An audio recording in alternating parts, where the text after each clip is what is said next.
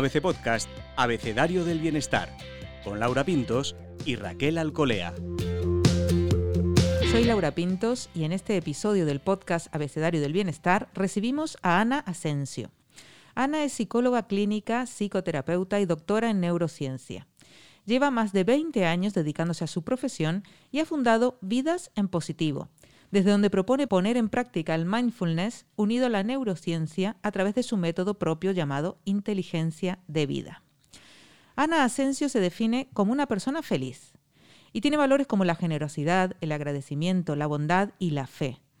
Por eso hemos querido hablar justo con ella de una emoción que actualmente, en tiempo de redes sociales felices, como pueden ser Instagram y TikTok, está mal vista se oculta, se rehuye. Muchos la califican de desagradable, o al menos de innecesaria, de íntima y hasta un poco vergonzante. Hoy, con la T de tristeza.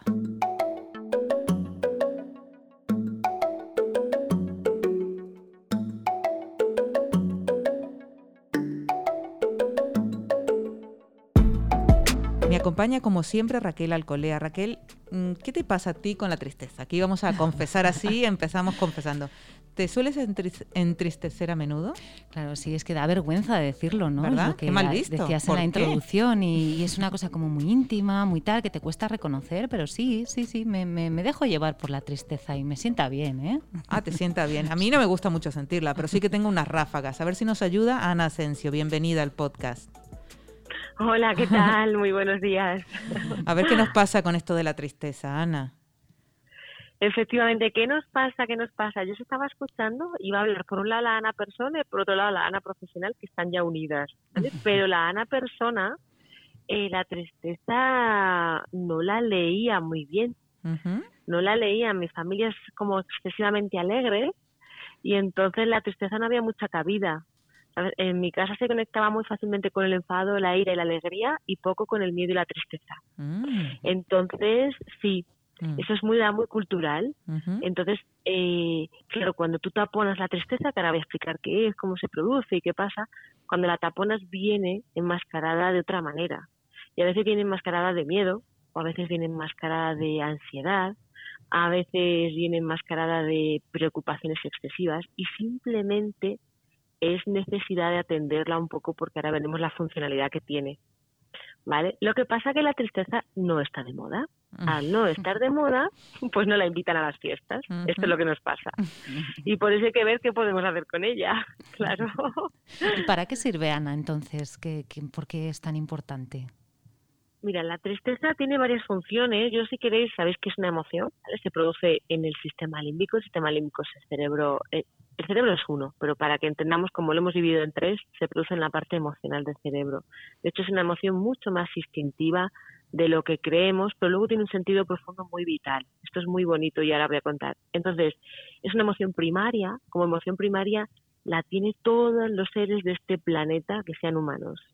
Y no hay ser humano que no tenga tristeza, que no la necesite, que no la que no la, la, vaya a tener que eh, depurar o sentir si quiere vivir sanamente. Entonces, las funciones que tienen son varias. Luego también hay que, hay que decir que tiene grados, ¿vale? Tiene grados. No es lo mismo una tristeza profunda, de un desgarro, de un dolor, de lo que puede ser un duelo, que un estado de nostalgia o cierta melancolía. O sea, o tiene un continuo. Entonces, también vamos a comprender y comprendernos. Y, en función de eso también tiene una canalización. Eh, la tristeza no es depresión, ya lo hablaremos. Pero las funciones son, a mí me encantan todas las que tiene, pero una es limpiar. La tristeza es limpiadora, depura. ¿Por qué es limpiadora? Y ahora si quieres entramos en debate y os, os digo las siguientes. Es limpiadora porque nosotros en el día a día, y con esto que no se entienda que el día a día es cargante, que a veces sí, pero el día a día carga. Carga porque es normal que cargue, porque vas escuchando cosas, viendo cosas, sintiendo, no ni siquiera diríamos preocupaciones o sustos que pueden ser también, sino quehaceres, energía que vas que a veces no vas recargando. Entonces, todo eso hay una parte en nuestro cuerpo, lo, yo lo sitúo en el pecho, como si fuera, porque lo sitúo donde se produce la mayor liberación, ¿no? En el pecho, junto con el plexo solar, junto con la boca del estómago, donde vamos como, es como si fuera un trastero de muebles, y vamos acumulando muebles, acumulando, acumulando, acumulando y además dejándolos ahí olvidados de repente, pues no sé, aquel disgusto hace mil años, aquel exnovio, aquel aborto que no atendí, aquel... y vamos, o no, y de repente es, pues, ay, qué bien, qué alegría que nació mi hijo, pero madre mía, eh, qué sustazo con... porque la tristeza viene muchas veces también de, de los sustos, que ahora lo, lo hablamos si queréis. Entonces viene y se van acumulando. Y entonces llega un día en el que si tú esto no lo limpias, no entras a tu trastero y dices, vamos a ver, vamos a ordenar esto un poco, ¿esto qué es? Sacamos, depuramos, limpiamos, ordenamos las cajas que no sean necesarias porque son importantes tenerlas, porque nos sirven de ayuda para seguir viviendo como referencia, las dejamos, las que no, fuera, las donamos, las destruimos o las, o las mandamos a otra, a otra persona, me refiero a otra persona, a otro lugar que sean funcionales. Pues tiene una función de limpieza. Pero Ana, esa limpieza es dejándola fluir. Totalmente. Llorando. Si hay que llorar, se llora. Esa limpieza es sintiéndola, mm. efectivamente, sintiéndola. A veces este tipo de tristeza no es tanto de llorar, puede ser también de lágrima, ¿vale? Si vienes muy acumulado, si el trastero está que no puede más, te va a venir en modo ansiedad, te va a venir en modo angustia, cuando ya uno no puede más, mm. ¿vale? Un poco desbordante.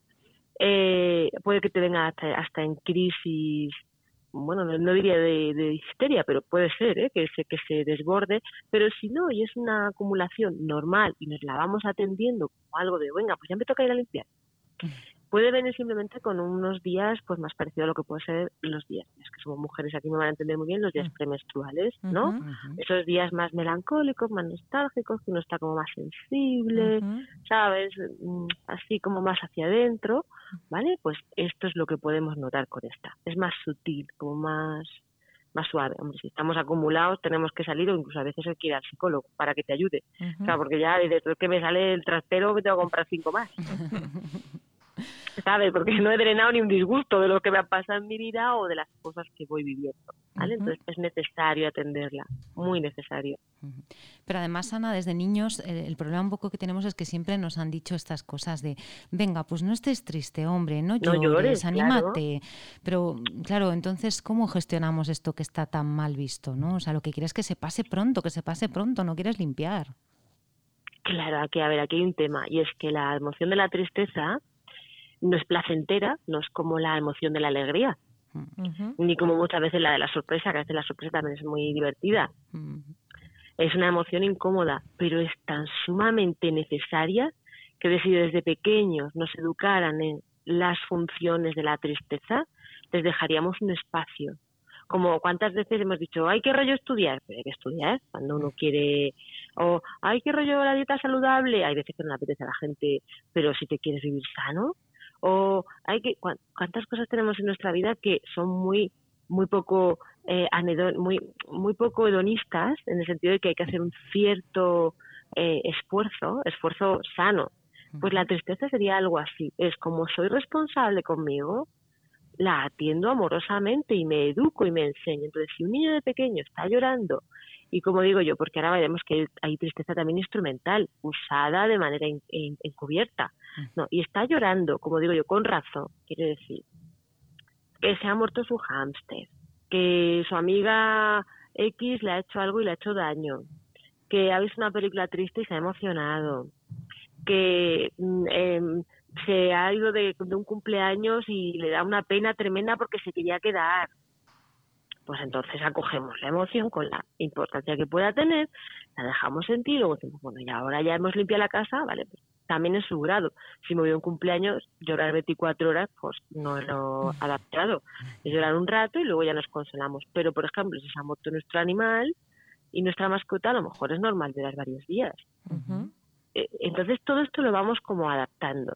Llorar varios días, dejo de llorar, o me acuerdo, o me emociono, o me pero esto de no llores, no llores, ponte contento, es una necesidad más del adulto, de la angustia, de que, de que interpretamos que por si le ponemos contento le estamos ahorrando un mal trago y al contrario, estamos fraguando una no gestión de la emoción que luego en el adulto es un, es un índice más para, y perdóname por ser tan brusca, poder no ser feliz. ya hablaremos de cuando sentimos nosotros la tristeza, pero cuando tenemos a esa persona triste al lado, ¿qué hay que hacer, Ana? ¿Cómo se acompaña en la tristeza? Tú lo has dicho, ahora mismo lo acabas de decir en tu, en tu frase, acompañando. Diciendo a la persona, estoy aquí, estoy aquí. ¿Y qué necesitas? ¿Qué puedo hacer por ti? ¿Quieres charlar, no? ¿Quieres silencio? silencio? ¿Quieres mi presencia física? No sabes lo que quieres, no pasa nada. ¿Quieres un abrazo? Acompañando. Así es. Acompañando incomoda, ¿verdad? Incomoda ver a alguien triste, no sabes qué hacer, hablar. La obligación de hablar, pues, además, ¿no? De hablar, de, hablar, a pensar de aconsejar. Con claro. Sí, el consejo compulsivo.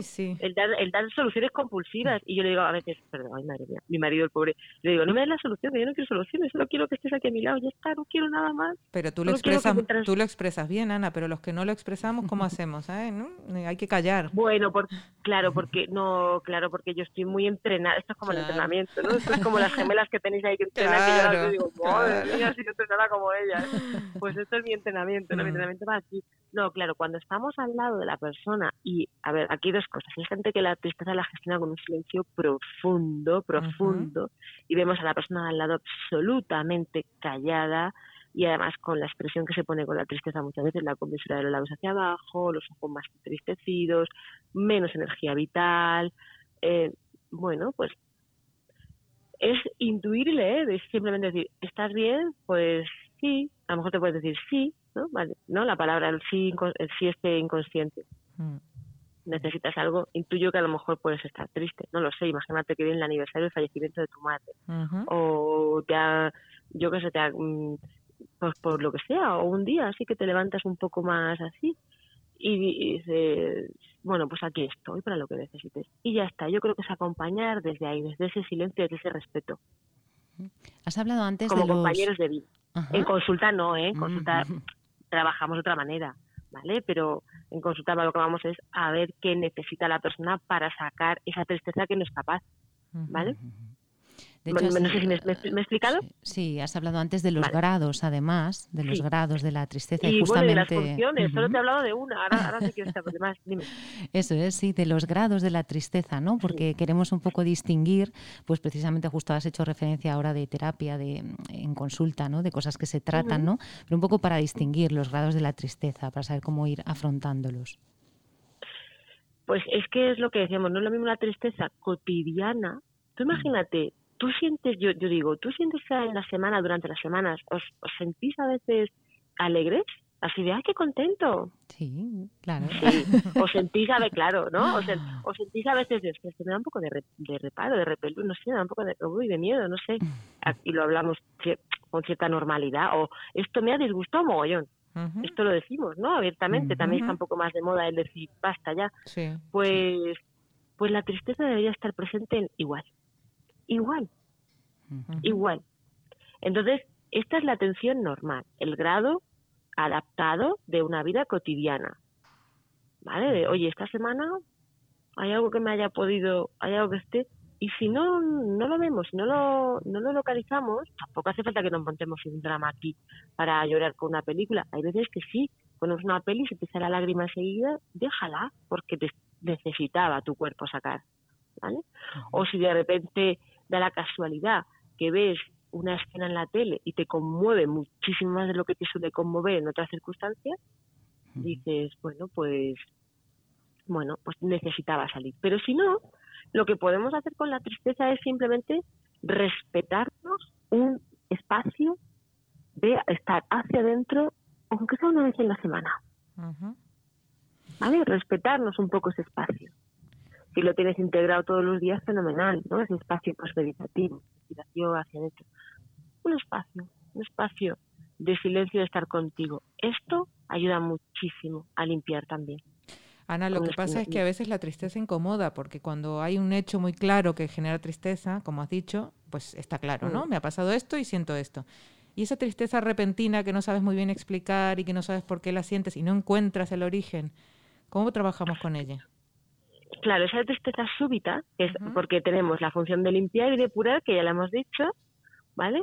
Esa tristeza súbita que viene de repente suele ser muy química, Mm. ¿Sabes? Suele ser muy química y suele responder a dos cosas. O a algo que ha sucedido fuera y que de repente te ha impactado, ¿no? o cualquier cosa que, pues, eh, diría, pues un disgusto que te hayas pillado, pues si tienes hijos, pues con uno de tus hijos o con una madre de clase de tus hijos o una enfermedad o algo que esté pasando en tu vida, en tu trabajo, o puede venir de dentro, de estar rumiando tiempo cosas, no te has dado cuenta y un día la química te viene ras, a modo de tristeza súbita, angustia, que vas por la calle y como alguien te pregunte cómo estás, a lo mejor hasta te pones a llorar.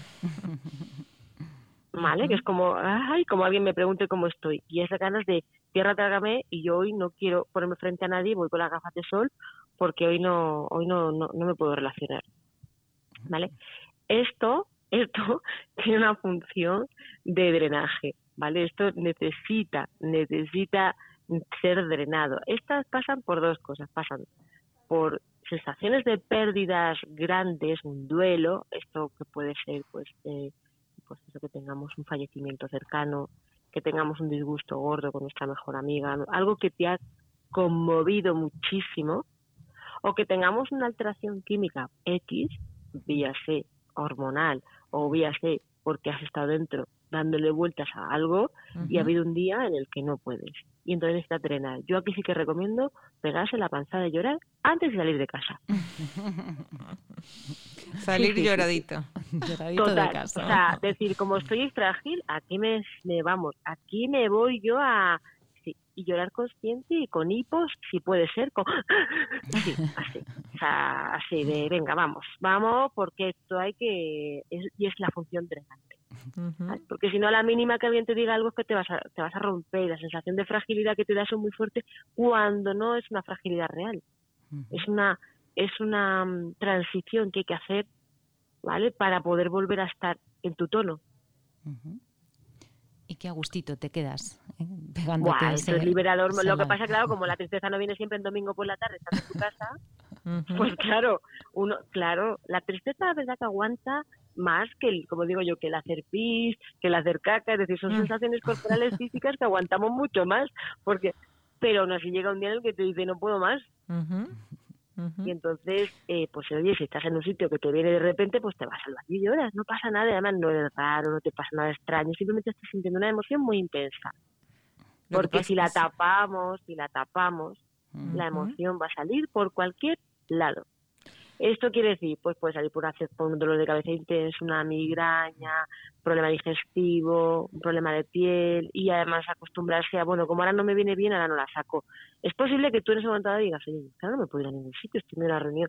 Vale, pues te lo guardas, como digo yo, lo apuntas y por la noche te pones ese dramón y lloras porque va a salir la lágrima en cuanto le des la oportunidad. Ana, ¿y la tristeza siempre obedece a algo? Porque también em, a veces tenemos la sensación de estar en, entre eternos insatisfechos, ¿no? Siempre nos falta algo. Tenemos muchas cosas y nos falta algo. Eh, ¿Cuánto caso lo tenemos que hacer? Mm. Claro, pero eso no es tristeza, eso es insatisfacción. Eso es pérdida de sentido vital. Que no es lo mismo. Eso es... No, no. Puede, eso puede tener una, una sensación, ¿no? Asociada a una especie como de apatía, anedonia, pero tiene más que ver con lo que puede estar asociado a una una tendencia depresiva, no te digo que es de depresión de enfermedad, ¿vale?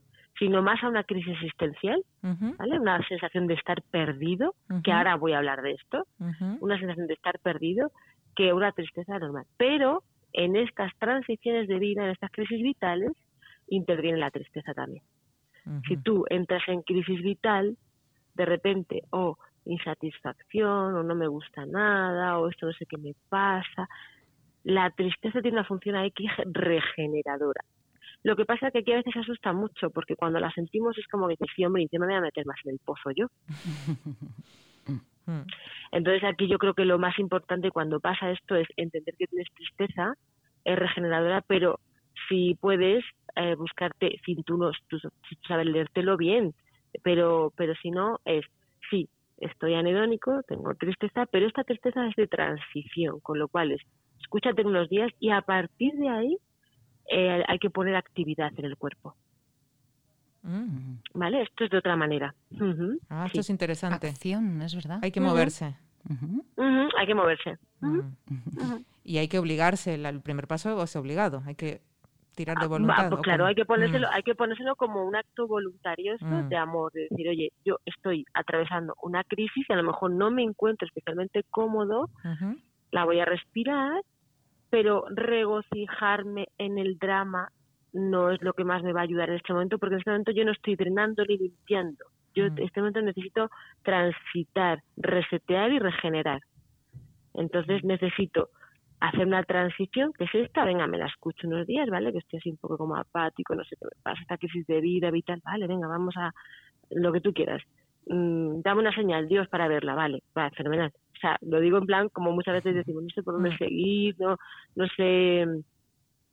Y entonces damos al siguiente paso, le dejamos paso al reseteo, que es, la, que es donde nos da la posibilidad de partir de cero y aquí hay que meter acción. O sea, nosotros cuando estábamos en la fatiga pandémica, ¿vale? Cuando ya había la fatiga pandémica, ahí la recomendación ya era acción. Ya no era una recomendación de respira, conéctate con tu interior. Parece que lo hablo muy irónico, ¿no? Pero es para hacerle un poco así más de, de, que yo que yo me que yo entiendo cada uno cómo se siente. Aquí ya no hacíamos la, la recomendación de venga, pues vamos a, a respirar la incertidumbre, a tirar de valores interiores, de la confianza. No, no, cuando llegó la fatiga pandémica, que era cuando ya estábamos en transición para iniciar esa posición de, oye, la fatiga si estamos cansados, sí, un ratito de descanso, sí, pero lo justito. Ahora ya hay que empezar a hacer. ¿Vale? Porque si no podemos, el tono vital baja más de lo, de lo normal y entonces el tema químico se nos va, pero a otro lado. Difícil salir ahí, ¿no? Eh, porque también eh, interesa mucho en estos días, lo hemos observado por, eh, las noticias que se leen, es el tema de la depresión, ¿no? ¿En qué medida, cómo, sabemos distinguir si hemos llegado a ese punto de predepresivo o si realmente son episodios aislados de tristeza? ¿Cuál es un poco el, esa señal de alarma?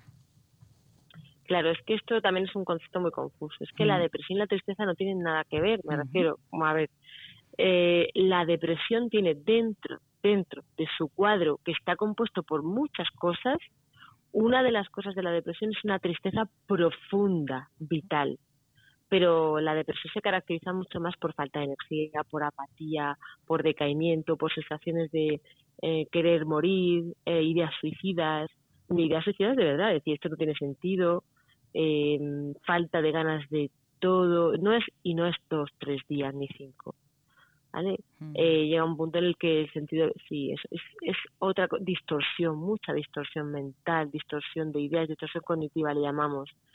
Mm, pensar mal continuamente, mal no es me va a pasar algo, que también, me refiero que todo lo que viene, todos los recuerdos altera la química, entonces hay un circuito hipocampo con sistema límbico que está muy unido, hipocampo es área de memoria en el cerebro, sistema límbico área emocional, que está muy unido y entonces el cerebro va absolutamente a los recuerdos negativos de nuestro pasado.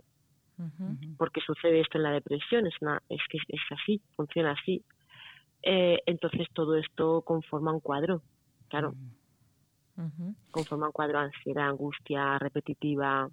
Ana, ¿qué papel crees que juegan las redes sociales en todo esto? Porque hay una exaltación sin duda de todo lo bonito y de la alegría, ¿no? De estar siempre alegre, siempre sonriente, siempre es complicado mostrarse de otra manera.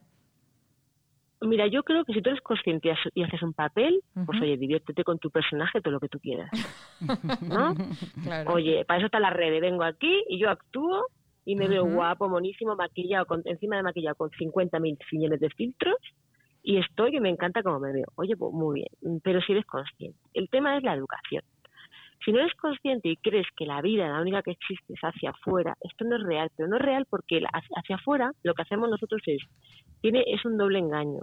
Nosotros hacia afuera damos una imagen, ¿no? que es la que queremos tener, la deseabilidad de nuestra imagen, que lo que hace es darnos, por un lado, una subida de dopamina química cerebral muy alta, que es como si tú te metieras heroína en vena, o sea, placentera a morir, pero no es verdadera, ¿vale? Porque la bajada que tiene es igual, el mono, y además quiere seguir repitiéndolo.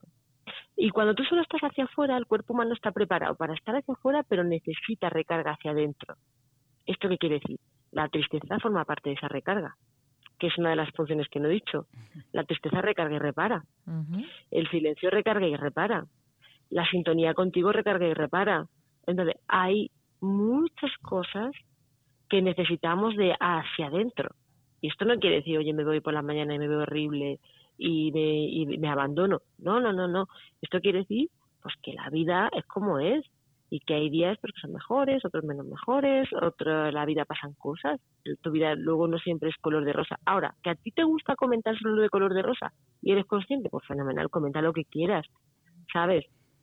Pero que no te gusta contar dramas o situaciones difíciles, pues vale, pero ni un polo ni otro, ¿no? Yo creo que la vida es como un equilibrio de las dos cosas, siendo consciente, oye, pues si tú te vas a las redes sociales también para ver cosas felices y eso te hace sentir bien, pues, pero si te ventes en las redes sociales y lo que ves son solamente cuerpazos, vidas maravillosas y esto te pone a ti en una situación crítica, es decir, porque mi vida no es como la de esas personas, hay que tirar de cabeza y decir, espera, espera, espera, que esto no es real. Entonces, no se puede vivir siempre hacia afuera. La descarga de energía, se te, vamos, es que te quedas sin energía interna. Cuando tú solo das, das, das, das, das y solo vives una cosa que es lo de fuera, lo de dentro se queda vacío y no, no hay, no hay luego, no hay sustancia de dónde, de dónde tirar. Luego nos pasa también que, a veces vemos a personas que digo, decimos, mira, mira, ese es un triste o esa es una triste. Realmente hay personas así como con una tendencia natural, al menos de cara al exterior, a, a parecer o a ser triste, ¿no? Están los tristes. ¿Cómo valoras tú esa figura? Claro, bueno, claro, y bueno, y vuelvo a lo mismo, y esto tampoco es sano. O sea, ni, ni mira, una, hay, hay cuatro causas del sufrimiento, y algún día si queréis las comentamos, y una de ellas que vuelvo al mismo sufrimiento no es tristeza ni es dolor, es otra cosa. es, nuestra, es nuestra, es, es un dolor de vida con resistencia y con mucha carga mental que le pones. Vale, pues una de las, causas del, del sufrimiento es eh, ponerte tú en el centro dramático de tu vida. ¿Esto qué quiere decir? Pues sentirte el protagonista de todo, de, sobre todo de todo lo malo. Mm. Y de todo lo que pasa tiene que ver contigo. Y todo lo que ha pasado es porque tú tienes algo que ver. Y además eh, la gente qué raro que qué mal que no te da la razón. Entonces esto es una causa de su sí sí sí esto es yo digo la famosa pregunta tú quieres ser feliz o quieres llevar la razón mm. al final esta es una de las causas más grandes de sufrimiento y entonces hay gente pues que se mete ahí que se mete en el drama o que se mete en el guau fatal o o, los adolescentes los adolescentes que tienen frases de este tipo de qué mal rollo qué mal sabes como como muy así también ellos muy dramáticos muy intensos. Y bueno esto es como todo. Siempre el miedo y el drama va a llamar mucho más la atención que la felicidad y y la buena noticia por cómo está configurado nuestro cerebro. Pero sí es verdad que hay gente que va con una, con una actitud de tristeza por la vida y esto no es sano vuelvo a lo mismo, esto no es sano. Nos ha quedado alguna función por mencionar. Hemos dicho que la tristeza es limpiadora. Porque también hay una, porque también hay una emoción, ¿vale? Porque hay una emoción básica que es la alegría. Y la alegría no tiene, en esas personas que van como tristes o de tristes o con ese carácter triste, ¿vale? Con ese con ese apagón, Em, necesitan también trabajar su alegría interna. La alegría no puede depender solo de lo que pasa por fuera, no puede depender solo de que me voy a coger un avión ahora y me voy de viaje a Punta Cana, ni puede depender de la buena noticia que me vayan a dar, la, alegría hay que trabajarla con una actitud diaria también. Y esa es una alegría interna. Esta alegría no es hacia afuera, esta alegría nace de dentro, esta alegría te recarga, que es la que tiene dentro el agradecimiento, la que tiene dentro el, oye, pues mi vida, oye, pues las cosas van bien, qué suerte tengo también, ese, ¿sabes? El sonreírle a ciertas circunstancias, cuando algo no te guste, decir, bueno, pues esto no me gusta nada, la verdad, voy a drenar, tristeza, rabia, lo que sea, pero a lo mejor algún día aprendo de esto, esta es una alegría sana, ¿vale? Perdona, las funciones me has dicho, ¿no? si nos quedaba alguna por explorar antes de terminar esta conversación. Hemos, hemos, hablado de limpiar, de limpiar, hemos hablado, hemos hablado de drenar cuando hace hemos hablado de eh, las transiciones, las crisis vitales, ¿vale? y luego hemos hablado de resetear, cuando ya llegamos también a la posibilidad de, porque la tristeza cuando tú te metes en tu tristeza hace unos días, a los días, si te la escuchas, tú ya sales muy reseteado. ¿sabes? Y si no, os, os reto, al, os reto al, al, ejercicio de escúchate la tristeza, lo que tenga que escucharse, que ya veréis como el cuerpo solo es como si fuera una función de limpieza. Es como si... Y luego la última es que la tristeza es muy reparadora. Es muy reparadora. Mm. Repara, ordena, repara. Al final repara. Entonces, claro, entonces no está de moda porque, claro, porque, bueno, una persona callada, del cual estamos ahora, más seria y menos habladora y menos de, pues fenomenal, no sé qué, menos activa, pues puede decir, joder. Entonces, no estamos muy acostumbrados. A mí me pasaba eso, yo no estaba muy acostumbrada. Yo con la tristeza tengo que hacer un ejercicio personalmente mío consciente porque yo no me encuentro tan cómoda como con otras emociones. Pero tiro de cabeza y sepa lo que sirve mm. y, lo que hago es entrenar. Hay un factor, Ana, como de confianza, ¿no? Confía un poco en lo que sientes y en lo que el cuerpo te está pidiendo y déjalo, ¿no? Déjalo que, que, suceda justo tenía aquí una cosa que ponía de qué requiere la tristeza, ¿no? Una pregunta a mí. Y la tristeza requiere, entre otras cosas, de no asustarse cuando mm, viene. Mm. ¿Sabes? De silenciarla, de entender que es pasajera, que va a pasar, de que tiene una función. Primero acogerla y reconocerla. Esto es lo primero. Mm. Y luego no asustarse. No asustarse. Y ya pues lo que venga, pues llorarla, silenciarla, respirarla y saber que se va a pasar, que no es depresión, que no es nada de esto. Y claro, aquí hace falta educación, claro, es que no, no puedo decir otra cosa. O entrenamiento.